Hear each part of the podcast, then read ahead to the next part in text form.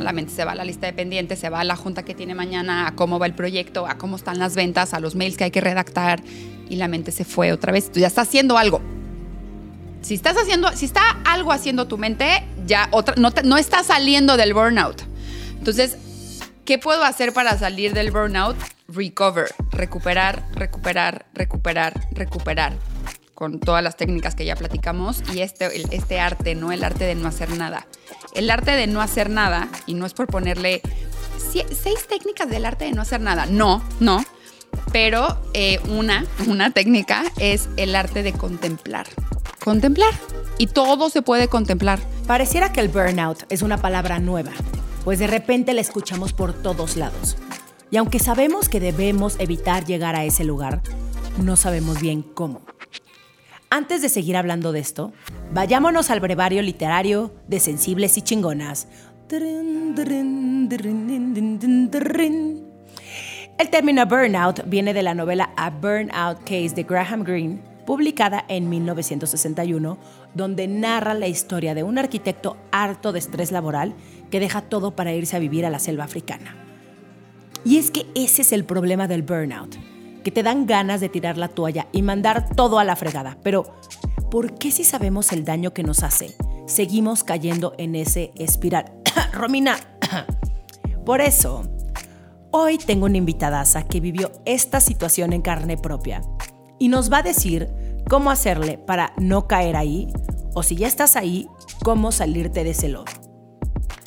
Mariana Fresnedo estudió ingeniería industrial y por años estuvo metidísima en trabajos que la drenaron mental, física y emocionalmente. Entonces conoció la física cuántica y aunque era la más escéptica, entendió la parte científica del mundo energético y sobre todo cómo aplicarla. Tiene un posgrado en bio-neuroemoción, es facilitadora de The Work, fundadora del método QLT, hipnoterapeuta y coach de Yoga Body. ¿Por qué nos cuesta tanto trabajo conciliar nuestra parte vulnerable con nuestro poder? ¿Cómo manejar el trancazo de la adultez? ¿Qué significa ser mujer hoy? Lo dije muy falso, ¿no? Está en ti agarrar las riendas de tu vida y salir de tu zona de confort. Desde atreverte a cumplir tus metas hasta aprender de quienes no son como tú. Yo soy Romina Sacre y te doy la bienvenida a Sensibles y Chingonas, un podcast donde se vale hablar de todo, sin miedo a ser diferentes.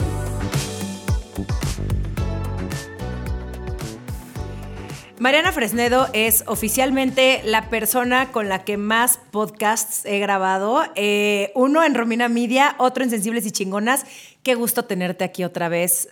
No sabes lo feliz que me hace poder platicar contigo. Mi Romina querida, el placer es mío. Siempre es un gozo eh, las pláticas que nos aventamos. Estoy feliz de estar aquí con las chingonas y sensibles. Oye, eh, sé que pasaste por una situación de burnout syndrome que te llevó a hacer un cambio radical en tu vida. ¿Por qué no me cuentas un poco de esa experiencia? Claro, porque es de repente parece como que uno cae ahí, ¿no? En ese, en ese burnout, pero yo estaba trabajando para, muy resumido, estaba trabajando para una empresa líder en, en, su industria. Los ritmos, el puesto que yo tenía era muy pesado, los ritmos de trabajo eran muy pesados. Antes de las 9 de la mañana yo ya llevaba no sé cuántos correos juntas y, y básicamente terminaba 8, 9, 10 de la noche. Entonces, no solo es el horario, ¿ok? También era todo lo que estaba llevando. En ese momento me promueven a otro puesto, pero yo tenía todavía que llevar el otro puesto porque no tenían a mi reemplazo. Me acuerdo que hasta mi jefe me dijo como, vas a tener que dar el 200% por tres meses. Y yo, ¿cómo? O sea, no me puedo duplicar, o sea, no me puedo clonar, solamente existe un 100%, no se puede dar más. Esos jefes de, de tienes que dar el 150%, no se puede, falso, irreal, solo existe un 100%. Ahora, Ojo, ¿eh? el burnout tiene dos partes. No, no todo es culpa de, los jefes o de la empresa. Claro que yo tenía mis creencias del perfeccionismo, de la sobreproductiva, de la que tengo que lograrlo todo, de la que tengo que ganarme un lugar, de la competencia. Y ese, eso también forma parte de, del síndrome que, que formula un montón de pensamiento de estrés, de futuro apocalíptico, que solamente estresa más al cuerpo. Y por supuesto, pues no tenía líderes preocupados, ¿no? Por la salud mental colectiva de la empresa. Y, este burnout, a todos nos ha pasado, Romy, de repente estás redactando un mail en un Zoom con el podcast, todo al mismo tiempo abierto, eh, tratando de contestar una llamada y tienes a lo mejor a los hijos por ahí corriendo o lo que sea y no sé, viendo una conferencia por YouTube. Y de repente por un momento sientes como así se te nubla la cabeza, como que te desesperas y dices, no voy a poder, es que no voy a poder con todo. Pues claro que no, tenemos la atención dividida en todos lados. Eso es que se quema la mente. Y cuando la mente se quema, ya no cabe otra cosa, ya no cabe otra posibilidad. Ya no tengo atención creativa disponible, porque está ocupada, la atención en 80 mil cositas, que no logro nada, y ya no puedo entonces ponerme a crear como sí. Pero es esta glorificación de estar en chinga. Yo no sé en qué momento nos compramos ese ticket de tengo que lograrlo todo. Eh, yo antes era, y digo, tenemos un episodio aquí en Sensibles y Chingonas increíble con Kalinda Cano, que justamente hablamos de eso, porque Kalinda, creo que una de las cosas que más le admiro, al menos lo que yo veo en redes, es que tiene un, digamos, no sé si un balance, pero maneja muy bien todas las áreas de su vida, ¿no? Y tiene dos hijos. Y, y entonces lo platicábamos, el cómo queremos cumplir con todo, queremos sacarnos 10 con todo, queremos ser, eh, no solamente tener eh, la mejor relación de pareja, pero también ser súper exitosas, eh, ganar miles y millones de pesos, o sea, queremos que todo suceda en el mismo momento. Por eso yo estoy tan peleada con el balance, porque yo genuinamente no creo que exista, güey. No creo, yo nunca he tenido un balance en mi vida, no creo la verdad como veo la situación de mi vida actual y lo que quiero lograr, que en algún momento tengo un balance. Ahorita mi vida está muchísimo más dirigida a mi trabajo y lo amo, pero también caes en esta trampa donde empiezas a decir que sí a todo, ¿no? Y que a mí, y que eso creo que le pasa a muchas emprendedoras que creen que por, bueno, no, no nada más a las emprendedoras, a las personas que, trabajan en empresas. Ah, bueno, a las mamás, obvio. No, bueno, es que sí, sí, sí, ese, ese, ahorita lo vamos a platicar más adelante, pero el querer quedar bien con todos. Y me refiero que tal vez tú, ¿no? En ese entonces tenías toda esta carga de trabajo, estabas dando el 210% que tanto te exigía tu jefe porque es tu trabajo, porque eres una persona responsable, porque quieres lograr ciertas cosas y porque, güey, de eso vives y de eso comes, ¿no? Prácticamente por eso te paras esas chingas. Pero tampoco nos damos el espacio de, amiga, perdón, no te puedo acompañar en tu cumpleaños hoy porque estoy agotada. O sea, nos entra muchísima culpa también ahí, porque entonces, qué poca madre. Mariana ya había quedado de venir a mi cumpleaños y échale tantitas ganas, ¿no? Como, ¿cuál es esa delgada línea entre echarle ganas, ¿no? Y, y, cumplir tal vez con, con, tus amigas, o de plano decirles, perdón, no puedo. Mira, em, todo eso que estás diciendo, ¿no? Eh, el quedar bien, el, ser la exitosa, pero el tener el balance en la, en la familia de en la familia o en la pareja. Todo eso son conductas que nacen de las creencias del perfeccionismo. Toda nuestra conducta está regida, direccionada, mandada desde una creencia, desde algo que nosotros tomamos como verdad. Solo si soy esta mujer en un perfecto balance chingona, entonces soy, entonces valgo, entonces soy suficiente. Solo si doy el 210% y soy esta empleada perfecta, entonces mantengo mi trabajo y entonces como. Todo esto, todas estas conductas que estás comentando, absolutamente todas vienen desde esta perfección. La perfección atenta contra el equilibrio y el balance. Sí hay equilibrio y sí hay balance cuando uno logra aceptar lo que es lo que es y qué somos, imperfección. No va a estar perfecto todo. Eso, el, el equilibrio se genera cuando aceptamos y amamos lo que es. No lo que quiero que sea, no la interpretación que me dijeron que yo tengo que ser, no el quedar bien. El quedar bien atenta contra nuestro desequilibrio. Entonces, ¿cuál es la delgada línea entre ser responsable y cumplir con mis responsabilidades? Todas, ¿no? El de trabajo, el de la mamá, el de lo que sea o lo que uno quiere, o sea, ser responsable también con uno y ese permiso hacer lo que, lo que quieres hacer se llama equilibrio. Se trata de que operemos desde nuestro equilibrio. Y nuestro equilibrio solamente es real y se siente, es real, cuando bailamos entre soltar, dejar ir, soltar incluyendo esa perfección, soltar todos esos pensamientos apocalípticos de no voy a comer, todo eso porque es innecesario, no vamos a acabar en el puente, no, no va a pasar. y conectar con ese permiso a ser sin el juicio del perfeccionismo. ¿Sí? Claro, acabas de, me acaba de caer un 20 cabrón de lo que, oh, justo, nosotros nos vamos al peor escenario de me van a correr, no voy a tener dinero, eh, me van a dejar de querer.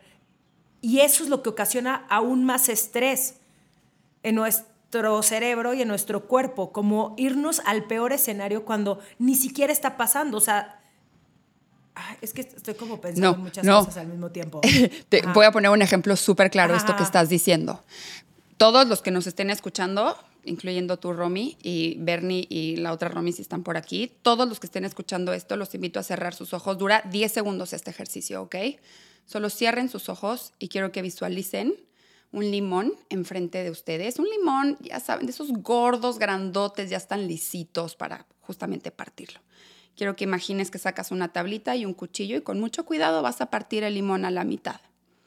Y desde ese momento ya ves cómo le salen gotitas al limón. Vas a tomar una mitad del limón, vas a levantarlo hacia arriba, vas a levantar tu cara hacia, hacia arriba, vas a abrir la boca y vas a exprimir por completo todo ese limón en tu boca. Exprime cada última gotita de ese limón en tu boca. Y puedes sentir cómo cae todo ese limón en tu boca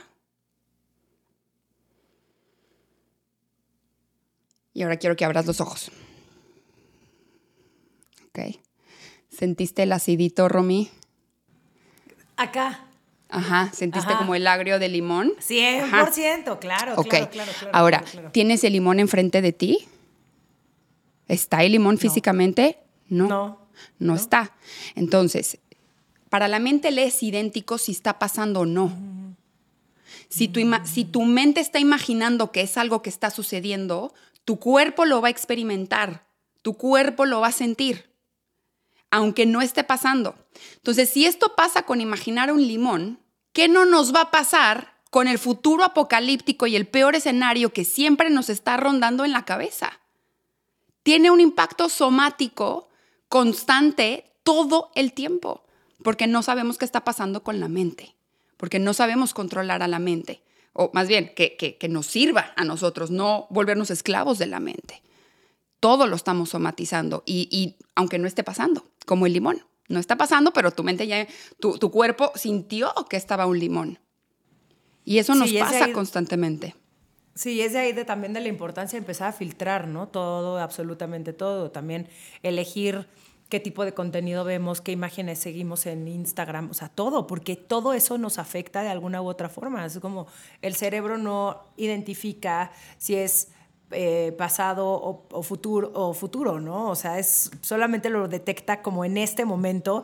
Y, por eso yo creo que ese tipo de ejercicios eran los que hacíamos, por ejemplo, en actuación, porque ahí es donde te puede traer el momento presente y es donde empiezas como a a, ¿cómo se dice? No, no invocar, a, sí, atraer emociones que a lo mejor en algún momento como fueron súper fuertes, pero el poder es cabrón. O sea, justamente antes de entrar a escena, tú lo que haces es prepararte y haces un ejercicio mental de acordarte de ese momento para revivir la emoción. Y pues eso es así funciona. Pero ahora que nos estamos yendo a estos futuros apocalípticos, porque es imposible, Mariana. O sea, yo no sé tú cómo lo sientas, eh, ahora que ya vives en Los Ángeles y todo el mundo es más relajado o más marihuano, no sé. Eh, yo siento que, al menos yo, estoy agotada. Y no es ni siquiera la mitad del año. Y estoy agotada como hace muchísimos años no estaba. Y yo no sé si es porque mm, regresamos a muchos de los viejos patrones antes de la pandemia, ¿no? A, a esta, una vez más, ¿no? A la glorificación de la chinga o que estamos también teniendo acceso a la información muchísimo más rápido todo lo que está pasando en el mundo. O sea, no sé, pero yo de verdad estoy muy, muy, muy cansada. Y obviamente hemos escuchado del burnout y sus consecuencias a la salud física y mental, como lo que tú mencionabas ahorita, ¿no? Que de verdad ya no te puedes concentrar, estás agotado, o sea, ya ni siquiera es un, ya estás como, ya hecho un trapo. pero ¿cómo podemos prevenirlo? O sea, ¿existen acciones que podamos llevar a cabo para evitar caer ahí? Porque yo he caído en varios burnouts, eso es lo peor de todo. Que volví, como diría Alicia Villarreal, tropecé de nuevo y con la misma piedra. O sea, ya había pasado por dos burnouts, eh, uno en el 2016, otro en el 2019, y, y otra vez creo que estoy cayendo ahí. Y qué bueno que me voy de vacaciones, porque si no está muy cabrón, o sea, no se puede. ¿Cómo evitas el burnout? Sí, yo creo que, que hay muchas acciones que se pueden hacer, pero hay que, hay que entender que no, como tú lo decías, ¿no? Al principio, no vamos a poder sostener el balance y el equilibrio todo el tiempo. Es que no se va a poder. Porque de repente, porque, puedes tener según tú todo planeado y dominadísimo a lo mejor el tema trabajo. Pero la vida también pasa. O sea, la vida también pasa y nos manda pues, ciertas cosas que nunca hemos vivido, que son completamente nuevas para nosotros o que no tenemos completamente dominadas y, y, eso no lo vamos a poder evitar. O sea, la vida va a seguir pasando. Entonces hay que hacer paces con que nos vamos a desequilibrar. Va a pasar. No, no se trata, eso, eh, mantener la expectativa de siempre estar en equilibrio y balance es la, es lo, la misma perfección. La, la, misma exigencia de estar, ¿ok? Entonces, eso es una trampa. y es un control cabrón también, porque que no me vengan con, no, mi vida está en balance. Es como de, mm, eres una controladora. O sea, perdón, quieres controlar absolutamente. Eres control. Quieres controlar absolutamente todo para que nada se te salga como de eh, tu balance. Es como, güey, justo lo que acabas de decir. La vida pasa. Hay un montón de cosas que son impredecibles, incluso en tu trabajo. O sea, nunca vas a saber lo que va a pasar en los siguientes, en el siguiente minuto. Entonces, es más bien como lo único que tú tienes es el control sobre ti. Exacto. Entonces, el balance está en hacer paz con que nos vamos a salir de balance. El equilibrio está en hacer paz con que está bien si vuelvo a caer en un burnout. Está bien. Ahora, claro, por supuesto, hay muchas cosas que se pueden prevenir y hacer más largo el, spa, el periodo en el que yo no tengo desbalance, en el que yo no tengo ese burnout. Y cuando uno empieza como a notar todos esos como red flags, ¿no? Que pueden llegar a salir, ahí, ahí empezar a tomar acción, por supuesto. Ahora, ¿qué, ¿qué podemos empezar a hacer? Hay muchas cosas, pero Básicamente todas esas cosas se dividen como en dos grupos. En las cosas que puedo hacerle a la mente, cosas de aplicación mental, y todas las cosas que puedo accionar en el cuerpo. El estrés se vive en el cuerpo. El limón se fue a la boca, ¿no? Se vive, el estrés se somatiza en nuestro cuerpo. Entonces hay muchas terapias de cuerpo que funcionan. Para la mente, el mejor, lo mejor que va a ser se llama mindfulness. Atención plena en el momento presente. Es un entrenamiento a la atención coloco mi atención en el momento presente y corto la basura galáctica del futuro apocalíptico que no va a pasar. Momento presente, atención en lo que sí está pasando, no en la tragedia del pasado que vuelvo a revivir cada vez que lo recuerdo. Me coloco solo en el momento presente y cuando yo entreno lo suficiente a la atención, llega el factor de estrés, eso que nos manda la vida, que no hay cómo cambiar y si yo entrené a mi atención, a la mente, entonces soy capaz de sostenerme en equilibrio durante más tiempo. Está bien si me caigo, no hay expectativa de que no me tengo que caer. No hay expectativa del desequilibrio. Luego están muchas terapias de cuerpo, por ejemplo, evidentemente el ejercicio es el mejor antidepresivo que la ciencia ha encontrado ever, no va a haber mejor. Y aquí entra todo, ¿eh? El baile, nadar, eh, caminar, lo que sea que te guste, pero mover el cuerpo. Tanto mindfulness como el ejercicio son las únicas dos cosas, opciones, ejercicios que hacen crecer el hipocampo. El hipocampo es una parte de nuestro cerebro que, digamos, como que abraza la amígdala. La amígdala es la histérica que le dice al cuerpo peligro, peligro, peligro y activa todo el estrés y todo el fight or flight. Entonces, si el hipocampo crece de tamaño, la amígdala está mejor regulada. Las personas como prealteradas, de esas que les preguntas, ¿qué onda? ¿Cómo estás? Bien, ¿y tú? Y te contestan todos así alterados, ¿ok? es, que, es que no hacen ni ejercicio ni mindfulness porque tienen el hipocampo chiquito, ¿ok? El hipocampo sí puede crecer de tamaño y solo se puede con mindfulness y con ejercicio. Ahora, por supuesto, vámonos a más, más, más herramientas. Para la mente, terapia. Si necesitas ayuda, pídela. Hay un montón tipo de terapias pero montón, es que no hay límite. O sea, literalmente no, no hay, no se acaban las cantidades de terapias que hay. y otras técnicas para el cuerpo, por ejemplo, todas las técnicas de respiración. Hay, hay un tipo de respiración por emoción que no sabemos ni siquiera cómo respirar. ¿okay? Tapping es, un, es una gran manera de salirte de, un, de una crisis de estrés. Eh, yoga Nidra. Yoga Nidra es el, el, tipo, el arte del descanso. 15 minutos de Yoga Nidra equivalen a dos horas de sueño profundo. Eh, el masajito, el masaje mueve toda la tensión en el cuerpo. Eh, toda técnica de relajación. La relajación es como, es la recuperación. Es recuperarte otra vez. Una, cuando uno ya está en burnout, hay que recuperar. ¿okay? Hay que recuperarnos. Depende qué tanto sostuvo el burnout, ese periodo de recuperación va a ser más largo. Y la manera de recuperarse es con relajación y descanso. Hay que, nuestras células se tienen que volver a recuperar. Hay otras como hipnosis, tapping, bueno, el tapping ya lo dije, pero hipnosis es muy buena también para, para ayudarte a, a, a llevarte ese espacio de equilibrio donde no hay estrés. Mencionaste algo importantísimo, descanso, sueño, desconectarnos, dormir.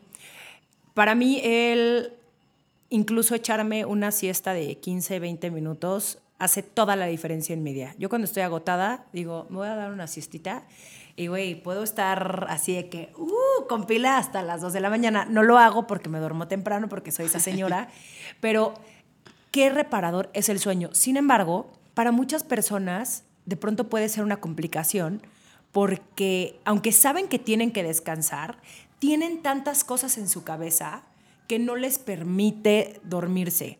Y entonces tienen que recurrir o a pastillas o a CBD o de plano a una frustración tremenda que es el insomnio y entonces hay gente que lleva sin dormir años. años. Así fui o sea, yo. ¿qué, hace, Sí. ¿Qué se hace en esos casos?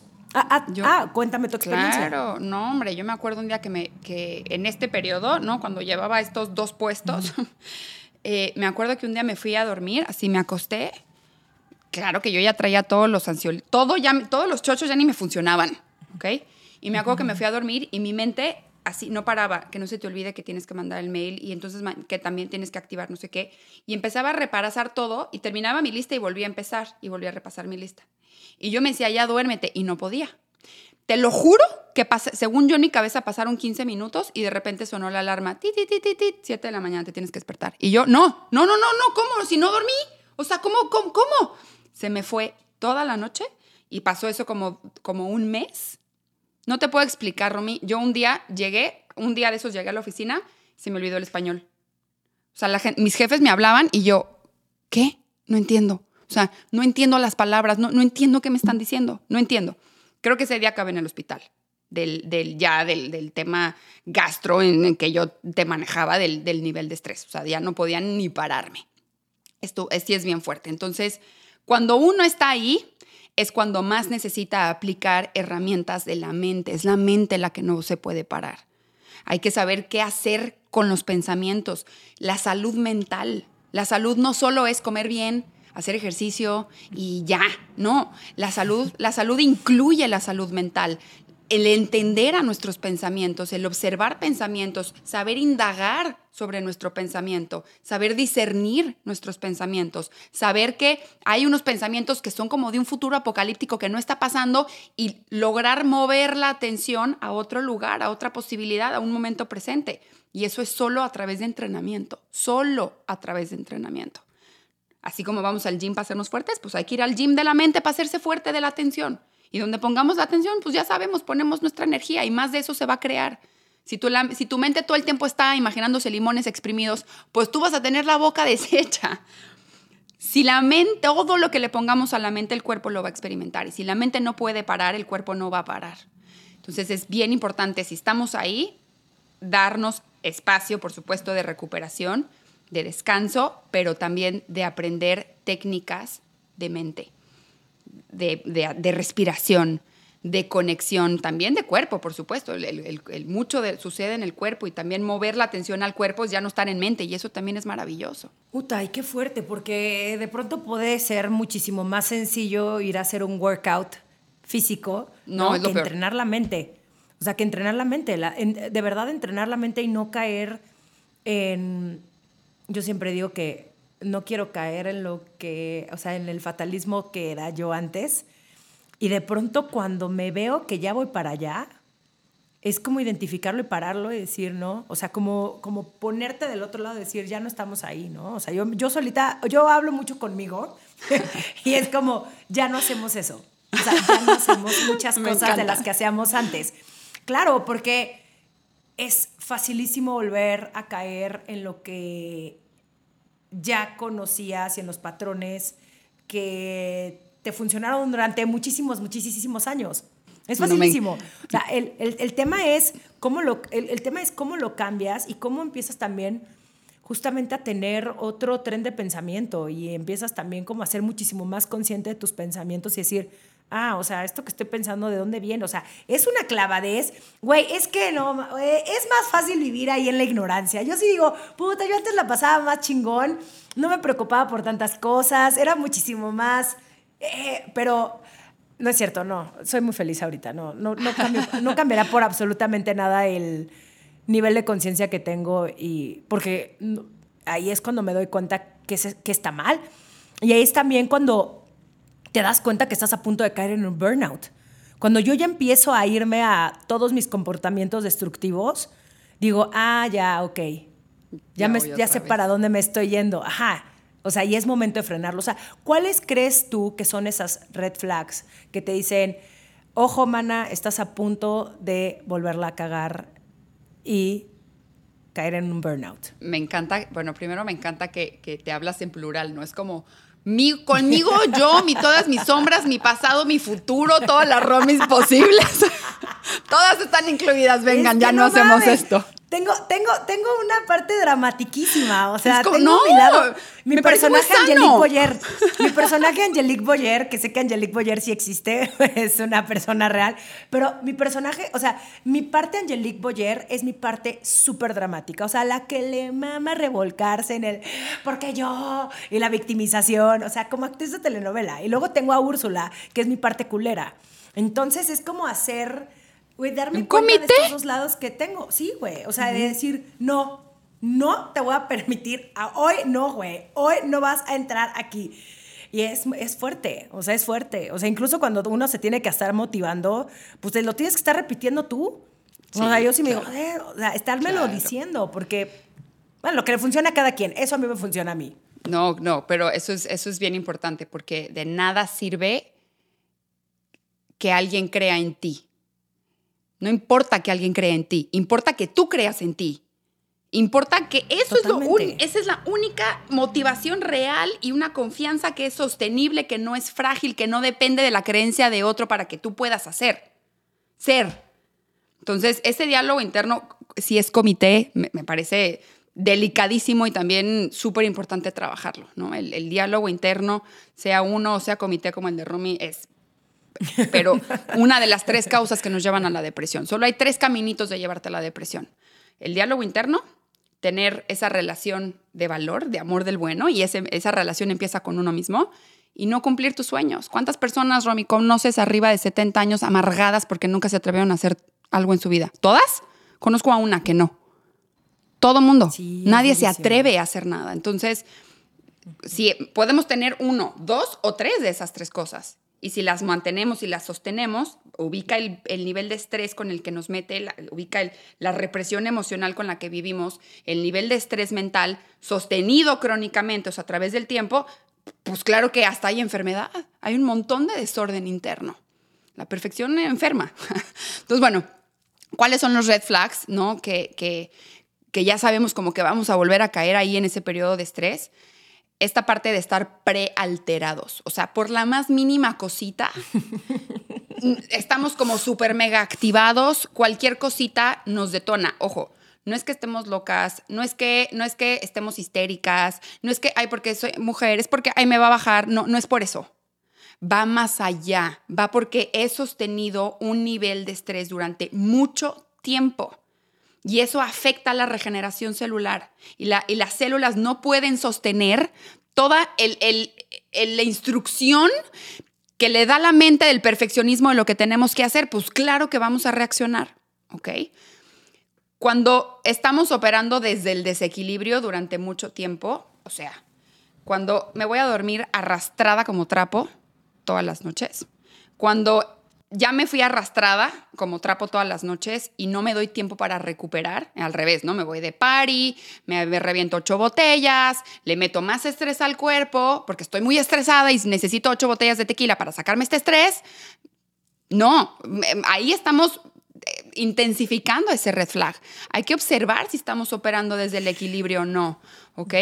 Cuando, cuando no tengas ni creatividad, cuando no tengas ni cabeza, cuando te sientas como apagada, cuando te encuentras constantemente en esta duda de si lo vas a lograr o cuando no tengas ni siquiera motivación, ahí son red flags de que podemos caer en un periodo de burnout. Cuando no puedas parar, no, no puedo parar. Cuando no te des permiso de parar, no tengo que hacer otra cosa y tengo que hacer otra cosa y te dices, ya para, bueno, ok, pero después de hacer esto, cuando no puedas parar, ojo, red flag, red flag de que vamos a caer también podemos caer en ese espacio y es, y es delicado, ¿ok? Es delicado caer ahí. Ahora, desde la teoría queda muy claro, pero en la realidad pues las cosas pueden ser mucho más complicadas, ¿no? O sea, ¿cómo hablas con tu jefe o con tu cliente y le haces entender que estás a punto de estallar? Ok.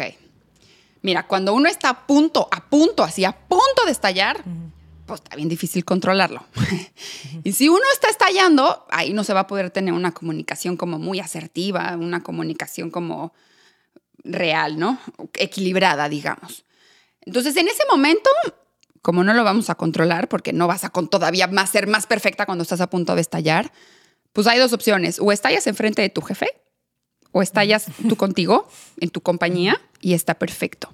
¿Ok? Y cualquiera que eso suceda está perfecto. Ahora, cuando uno está estallando, no se puede comunicar, está en el proceso emocional incómodo, de, overwhelming, abrumador de todo lo que está sucediendo. Ahora, cuando uno salga de ese periodo, de ese, de ese momento, porque no estamos ahí permanentemente, te acercas con el jefe y le dices, no me encuentro bien.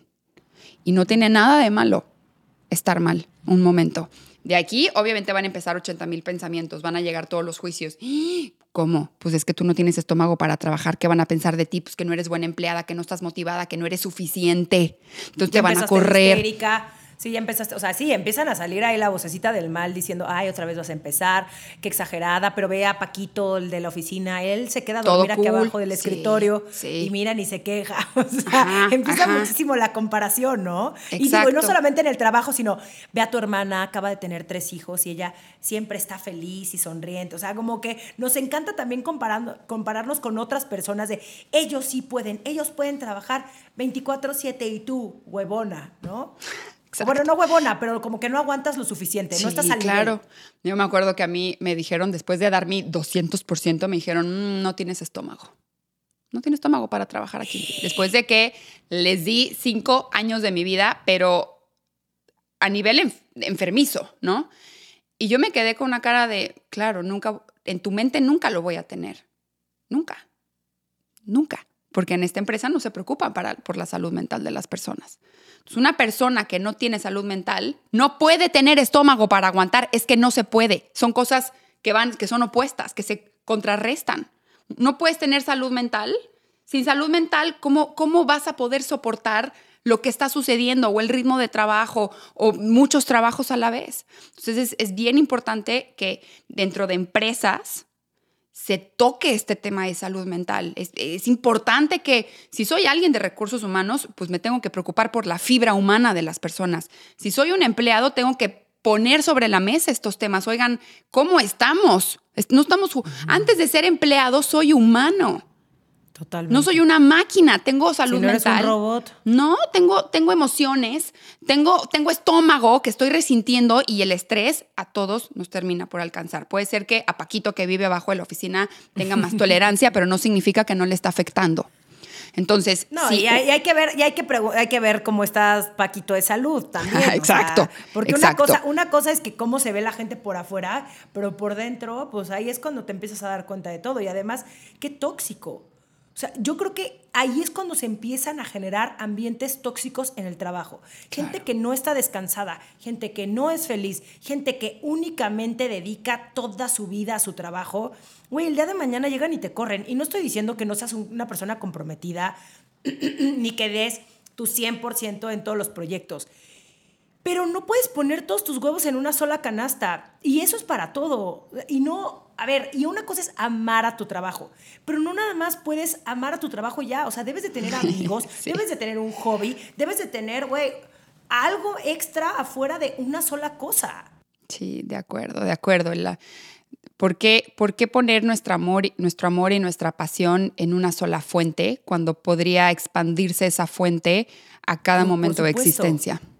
Por supuesto. Y eso es una elección propia, es una elección. Por eso mucho de, todo, de la salud mental, obviamente, empieza con la relación con uno mismo, con el diálogo interno, que, qué, con qué tan conectados estamos con esos momentos de presencia con nosotros mismos, de pasión, de, de, de gozo, de permiso, de ser, de, no ser eso. Y, y, y cuando comiencen los pensamientos de juicio, de comparación, de que de algo malo te va a pasar porque no eres de cierta manera, ese, tipo de, ese tipo de comportamiento mental evita que tengamos una comunicación real, honesta, sana. Es tóxico reprimir lo que está pasando. Es sano hablar de lo que está pasando. Y si una persona es sana, va a poder tomar lo que está pasando, escuchar atentamente, no quererlo cambiar como el Paquito, no, vale, dale, como tu hermana. Ellos sí pueden y tú no, no. Una persona sana, no tóxica, sabe contener ese tipo de emociones, sabe contener también ese tipo de conversaciones, sabe qué hacer con la fibra humana de una persona. Normalmente en unas empresas, como tenemos el objetivo de venta aquí todo el tiempo, pues lo demás no importa. Me vale, me, me voy a pisar tu fibra humana si es necesario para que yo llegue al objetivo. Y esto es lo que ya tiene que cambiar. No es sostenible. El 75% según el IMSS, 75% de los trabajadores mexicanos sufren del síndrome de burnout. 75%, o sea, todos. Está cañón. ¿Qué, nos tiene que pasar para que esto empiece a cambiar dentro de la cultura organizacional o dentro de nuestras familias o dentro de nuestros círculos afectivos? ¿Qué, ¿Qué? ¿Qué nos tiene que pasar? No, y que aparte eso se traduce también en, en enfermedades, aunque ya lo mencioné, pero ¿cuánto le cuesta al gobierno tener a gente enferma del corazón? O tener a gente con cáncer, o tener a gente con, oye, you name it, o sea, enfermedades en, en el hígado. O sea, ¿cuánto te cuesta? Porque no atendiste la salud mental, porque no estás poniendo límites entre tu trabajo y tu casa. O sea, este, a mí, a mí me trauma, es, yo nunca he trabajado en una empresa o sea, así como tradicional. Pues no, la neta es que nunca he trabajado. O sea, sí, obviamente antes que hacía comerciales, o sea, sí tenía, digamos que siempre he tenido como jefes o clientes, pero nunca he trabajado en una oficina así godina. Eh, aunque Godina puede ser Godina, este, que seas muy elite, pero Godina, al final. Me, no, no entiendo esas empresas que, o gente que dice, es que ayer salí de la oficina a las dos y media de la mañana y tengo que regresar a las siete de la mañana a trabajar. Güey, ¿qué pedo, güey? O sea, eso es, perdón, es explotación, ¿o qué es? O sea, no me quiero meter tanto en este, o sea, no me quiero clavar tanto porque seguramente son como las políticas de la empresa, pero ¿por qué tendrías que salir de tu trabajo a las dos y media de la mañana? Es muy fuerte, ¿no? no estoy hablando de gente que trabaja en antros. Ahí, Estoy hablando a esa hora empiezas. un abogado. A esa hora empieza tu trabajo. Pero que, lleves de las 8 de la mañana a, la, a las 2 y media. Güey, nada hace sentido después de 8 horas de estar viendo una cosa. Nada hace sentido. No. Ya no puedes pensar. No es ni productivo, ¿no? No es ni productivo para la empresa. O sea, ¿qué, qué, qué, qué trabajo de calidad te voy a entregar? Cuando uno tiene... Entonces, esa baja salud mental o ese burnout o ese desequilibrio, como no puede crear, crea desde, desde el programa inconsciente aprendido, va a crear los mismos resultados, pero no va a crear otros. No está la creatividad activa ahí. La innovación viene de la creatividad. Entonces, si, si los empleados de una empresa o cualquier persona que esté bajo ese nivel de estrés no va a poder crear algo nuevo, algo productivo. Entonces, más importancia le tendría que poner una empresa a cuidar la salud mental de, las personas, de, sus empleados.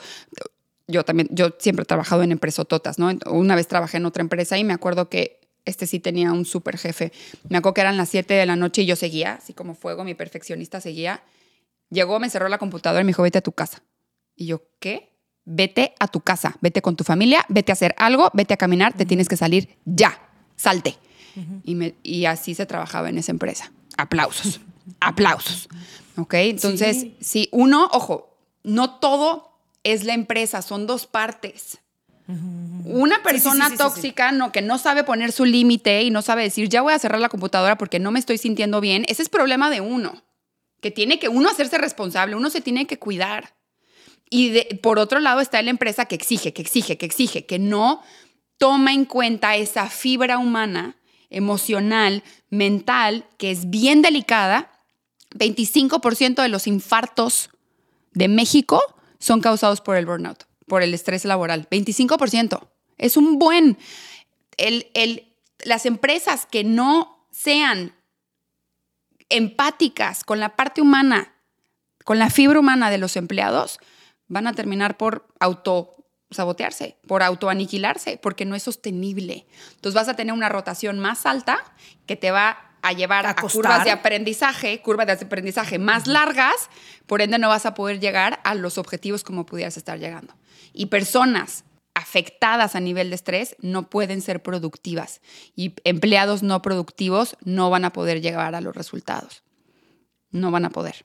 Oye, y ahora hablemos al revés, o sea, la visión del jefe o del líder. O sea, ¿qué puede hacer como líder de proyecto, o yo que soy líder de un proyecto, para asegurarme que las metas se cumplan, pero si llevar a mi equipo al límite? Claro, claro, porque mira, yo creo que la única relación, la única que sí tiene expectativa, o que está bien, digamos, que tenga expectativa, hasta cierto, y una, ¿eh? Una muy clara, es la de jefe, empleado, cliente, proveedor. Porque todos, si somos empleados, todos tenemos la expectativa de que nos paguen, ¿no? O sea, no, vivimos en un mundo en donde tú voy a trabajar de 9 a 9 para que no me paguen. O sea, ahí sí existe una expectativa, hay hasta un contrato de por medio. Y esa expectativa tiene que ser muy clara, muy clara, seas empleado, jefe o eh, cliente eh, proveedor, ¿ok? Porque esa expectativa sí se tiene que respetar, es un intercambio por el cual estamos ahí. Expectativa que me tienen que contratar para toda la vida, no, eso es otra cosa, ¿ok? Expectativa de lo que está en el contrato, eso sí se tiene que comunicar. Ahora, si te fijas, es, es un balance entre el, me toca ser este tipo como de persona humana empática al cómo estás, cómo te sientes, cómo vas, cómo te estás sintiendo. Mira, te propongo este programa de salud mental, hagámoslo juntos. Mira, este programa dura 20 días de meditación, son 5 minutos al día, pruébalo y lo pruebo y luego comentamos. Como jefe, como líder, tenemos que promover esta cultura de conciencia, esta cultura de herramientas, esta cultura que pone la atención en la importancia de la salud mental, sin dejar a un lado la expectativa. No, también tenemos que llegar a los resultados, pues, porque si no hay resultados no hay esto. No, no, pues no hay trabajo. no hay trabajo. amigos y todo bien, pero pues yo no te puedo estar o no, nada más. Exacto, porque te vas a. O porque no, no, no es que yo te voy a estar pagando, es que no va a ser sostenible para la empresa y la empresa se va a tener que cerrar y entonces, pues ni tú ni yo vamos a estar aquí sentados. Claro. ¿Ok? Y esta expectativa, lo que yo he visto que funciona o me funciona es sobrecomunicarla. Hay que sobrecomunicarla, no, no hay que asumirla que ya estamos, que ya estamos en el entendido, ¿ok? Hay que entender en esa sobrecomunicación es que seguimos aclarando el por qué estamos aquí. Es una expectativa, pero también nos estamos cuidando esta, esta fibra humana, que una vez que se desgasta son 10 años de terapia. 10 también está medido. Son 10 años de terapia una vez que uno ya, ya, ya afectó la forma en la que percibimos el mundo, una vez que ya afectó el, autoestima de una persona. Estás escuchando Sensibles y Chingonas. En un momento regresamos. Consigue mi libro Los Sensibles no nos quita lo chingonas en Amazon, tu librería favorita, o escucha el audiolibro en Vic. ¿Cómo puedo salir del burnout? Además de lo que ya mencionaste, o sea, descansar, comer bien, meditar.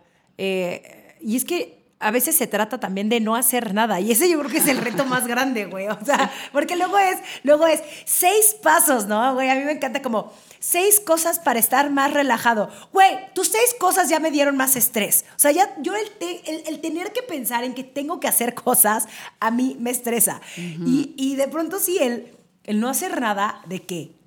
Nada está cabrón. Es una gran acción. O sea, es una acción compleja.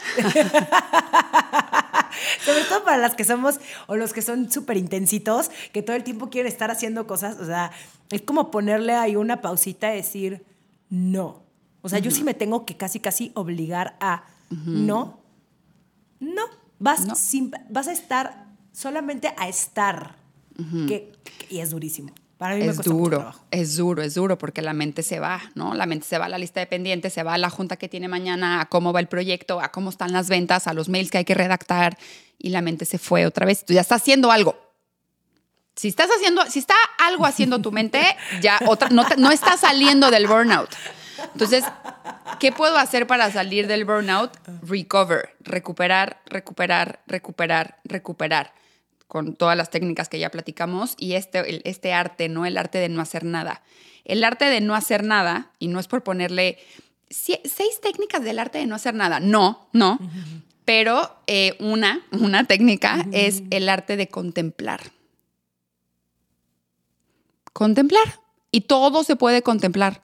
La planta, la naturaleza, la nube, mira cómo se transforma en otra cosa, ya se fue, los pensamientos, mira, ya llegaron este montón de pensamientos, bueno, los voy a dejar ir, mira, tengo este, todo, contemplar, contemplar no significa ponerte a limpiar las cosas que ves, contemplar significa sentarte contigo a mirar, a mirar, y hay muchas formas de mirar, puedes oler, puedes tocar, cualquier cosa que te conecte con los sentidos, contemplar, hacer nada tú contigo mirando la vida pasar. Yo lo veo como un, como un río, ¿no? Es un río donde pasan todos los pensamientos, pasan todas las emociones, pasa la crisis mundial, pasa la guerra, pasan cosas y uno se sienta en la banquita y está viendo el río pasar y solo ve el río pasar. No trata de detener la guerra, no trata de poner una piedra para que no pase el agua por ahí. No, no solo contemplar y estar presente. La presencia, el grado de presencia con el que nos presentamos a cada momento de existencia define la calidad de la conciencia. ¿Y qué herramientas diarias crees que puedan ayudarnos a llevar un mejor balance psicoemocional? Bueno, definitivamente mindfulness, cinco minutos de mindfulness todos los días, cada día debería ser mandato de la OMS para todos. ¿cuál es, ¿Cuál es tu frase? Tienes una frase increíble que es, si no estás meditando, no sé qué ah, estás haciendo. ¿Cómo, ¿Cómo, es tu frase que me encanta? Ah, sí, la dijiste muy bien. Ah. Si no ah, estás meditando, yo no sé qué estás haciendo, porque ya llegamos a un punto de la existencia, de la evolución, en la que ya no es opción o meditar. Medita como más te guste, pero medita. Siéntate, cierra los ojos, conecta contigo, obsérvate, conoce tus pensamientos, todos los ejercicios de reflexión que te, que te hagan darle la vuelta a pensamientos, que te caigan veintes. Busca esos espacios en donde te caen veintes, en donde te cae un aha moment. Trabajo de autoconocimiento, hay que conocer nuestras emociones. Reprimir nuestras emociones también es lo que nos enferma. No sentir enojo, no sentir estrés es lo que el estrés no es malo. El estrés es lo que ha permitido que nuestro DNA evolucione. Periodos de estrés controlado hasta positivos son. El problema es no tener las herramientas para sacarte del estrés. No saber manejar el estrés y sostener el estrés por un largo periodo de tiempo. Ese es el problema. Entonces, tener herramientas de gestión emocional, porque reprimirlas nos estresa, no, no pelearnos con que exista la ansiedad. Muchas veces pensar en que te va a dar ansiedad te da más ansiedad. No, está bien, la naturaleza no se equivocó en darnos enojo o en darnos miedos. Hay que saber para qué están, hay que conocer nuestras emociones. Obviamente entrenamientos de regreso a nuestro equilibrio, hacer paz con que nos vamos a desequilibrar y nos vamos a regresar. Y entre más practiquemos, la práctica lo único que hace es que hace que regresemos más rápido al equilibrio. Nos vamos a volver a desequilibrar pero si practicamos, prum, regresamos más rápido y nos vamos a volver a salir y prum, regresamos más rápido. Si no practicamos, pues me salgo y me quedo ahí un montón de tiempo hasta que algo me duela tanto que me obligue a ir a transformar como veo las cosas, con mi percepción. Em, espacios de descanso y relajación, terapia si lo necesitas, ejercicio, y hay mil formas de ejercicio. Respirar es un tipo de ejercicio, no tienes que matarte en el gym y tener un plan, eso ya es mente, tener un plan de cuántas repeticiones, con cuántas series, no, cámbialo, lo que se sienta bien en ese momento, conectar con el momento presente, tocar estos temas de salud mental con nuestros líderes, con recursos humanos, si somos líderes, tocarlos con nuestros equipos, si no sabes, buscar a gente que sabe, pedir a las empresas que nos den herramientas de salud mental, pedirle a las empresas que nos den espacios de reflexión y silencio, de meditación, mm. obvio una buena alimentación. La alimentación es lo que se convierte en, la calidad de nuestras emociones, de toda la información que fluye en nuestro cuerpo. Por eso, pues, o la comida nos enferma o, o no y cada cuerpo es diferente, acá, porque eso no hay reglas, ¿no? no a cada persona un, lo que sea le puede caer maravilloso y para otra persona no, y es cada quien a puro autoconocimiento aquí. Y si pudieras darle un consejo a, quien, a quienes nos escuchan en relación al trabajo y al burnout, ¿cuál sería? Yo creo que nuestra única prioridad es operar desde el equilibrio. Nos vamos a desequilibrar hay que hacer las paces con eso. Hacer las paces con el desequilibrio es parte de estar en equilibrio. Cuando uno está en equilibrio es que hay creatividad y más creatividad nos va a dar mejores resultados en todo, en una empresa, en una familia, en una relación de pareja. Si estás en un déficit, en burnout, estás en déficit, no hay energía para seguir operando. Entonces hay que recuperar, hay que recuperar ese equilibrio, hay que recuperar ese balance y te vas a volver a salir. Quitemos, soltemos el perfeccionismo, trabajemos el perfeccionismo. Los resultados no llegan atropellando ni tu equilibrio, ni la fibra humana, ni la salud mental de las personas. No es sostenible. Mm, y en ningún lado va a ser sostenible. Entonces, reconectar con ese equilibrio de cada momento presente, porque además cambia, se mueve, de repente lo que me daba equilibrio hoy, mañana no va a ser y está bien. Puro momento presente hay que trabajar también. Probablemente en casi todos los episodios de Sensibles y Chingonas digo esto, pero no hay necesidad de pasarla mal, no hay necesidad de sentirse mal. Háblalo, exprésalo, encuentra soluciones. Hay un montón de herramientas benditas, o sea que hoy vivimos en la época donde podemos pedirle ayuda a un montón de gente y podemos encontrar respuestas en el mundo del Internet con nuestros amigos. O sea, el chiste es no sentirnos mal. Y no es porque nunca te vayas a sentir mal, sino porque no tienes que sentirte mal durante semanas y meses hasta que llegue el punto en el que tengas que terminar en un doctor porque así es como uno termina cuando no expresa y cuando no saca lo que siente.